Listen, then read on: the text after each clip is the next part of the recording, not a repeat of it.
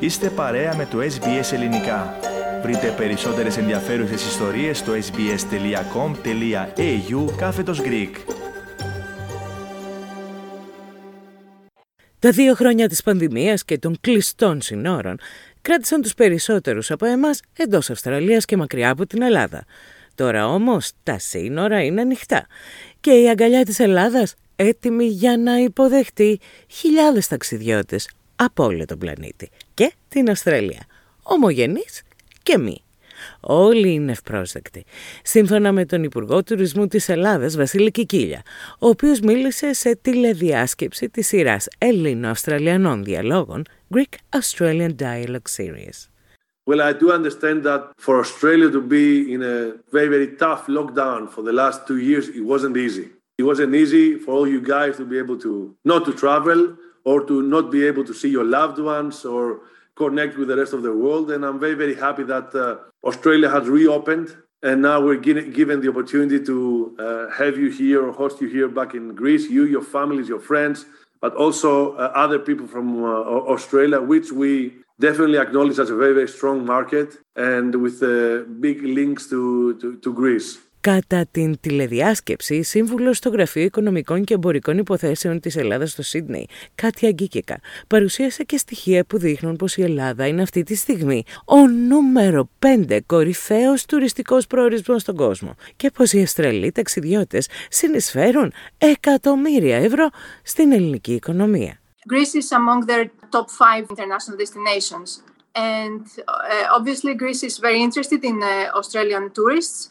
They are the ideal uh, visitors, so to speak. In the year 2019, our last uh, data that is, uh, our last significant data, uh, Australian uh, tourists were the highest spenders among all international visitors to Greece, and they contributed 400 million euros to the Greek GDP. They see Greece as a cultural beacon, they see Greece as a bucket list destination. Στη συνέχεια, ο πρόεδρο τη ελληνική κοινότητα Μελβούρνη και Βικτόρια Βασίλη Παπαστεριάδη επανέφερε την πρόταση για δημιουργία γραφείου του ΕΟΤ δωρεάν στο ελληνικό κέντρο τη οδού Lonsdale. Doing things as a team, and that is by allowing the diaspora to help Greece's journey into developing its tourist infrastructure and its numbers, and that is by offering, um, as we've indicated on a number of occasions, either in the Greek community of Melbourne or other places, but would prefer for was with us in our 15 story cultural centre here, a space for the Greek Tourism Office, which we would offer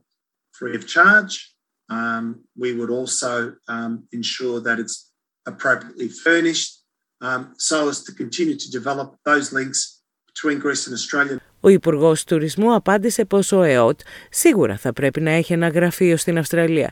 Είπε μάλιστα ότι έχει ζητήσει από τα αρμόδια πρόσωπα να τρέξουν τις διαδικασίες ώστε αυτό να γίνει χωρίς γραφειοκρατία και χωρίς άλλη καθυστέρηση. This is something that uh, I definitely want to see it happen. The National Organization of Tourism most certainly should have an office in, uh, in Australia. So I've asked the General Secretary of EOT here, Mr. Fragakis, to be able to push forward and uh, actually see it happen. And uh, I'll be more than happy happy to link uh, him uh, with uh, Katya and, and with you in order to be able to, to do it without bureaucracy and without further delay. I do think that this would be uh, a, a 100% profit for all of us. We are close, but then again, we are so far away. We definitely would need an office, a touristic office in Australia. Σίγουρα χρειαζόμαστε ένα γραφείο τουρισμού στην Αυστραλία, ακούσαμε να λέει ο κύριος Κικίλιας. Στη συνέχεια αναφέρθηκε και ο ίδιος στη θέση της Ελλάδας ως πέμπτο κορυφαίο προορισμό στον κόσμο και πως έχει επανασυστηθεί στο εξωτερικό ως ασφαλής προορισμός και μια πολύ καλά οργανωμένη χώρα που σέβεται τους πολίτες, τους ταξιδιώτες και τους τουρίστες.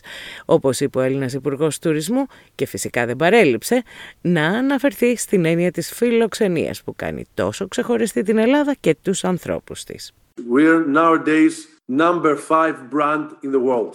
So number five choice of travel and leisure and, uh, and, and fun and tourism in, in the world. And we're blessed, I think. This is a very, very beautiful country. 124 inhabited islands, beautiful sand, sea, weather, uh, but, but mainly what we have deep in our hearts since the ancient ages, and this is philoxenia. It's a word that you cannot translate to any foreign language, and it's the heart and the soul of the Greek.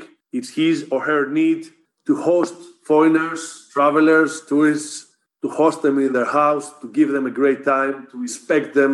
This is something that has carried us through the centuries, and I think that travelers and tourists that come to Greece, they feel that for sure. Είμαστε ευλογημένοι, είπε με απίστευτη ομορφιά, νησιά, ήλιο, θάλασσα, αλλά και έχουμε βαθιά στις καρδιές μας από τους αρχαίους χρόνους τη φιλοξενία. Μια λέξη που δεν μπορεί να μεταφραστεί σε καμιά άλλη γλώσσα του κόσμου.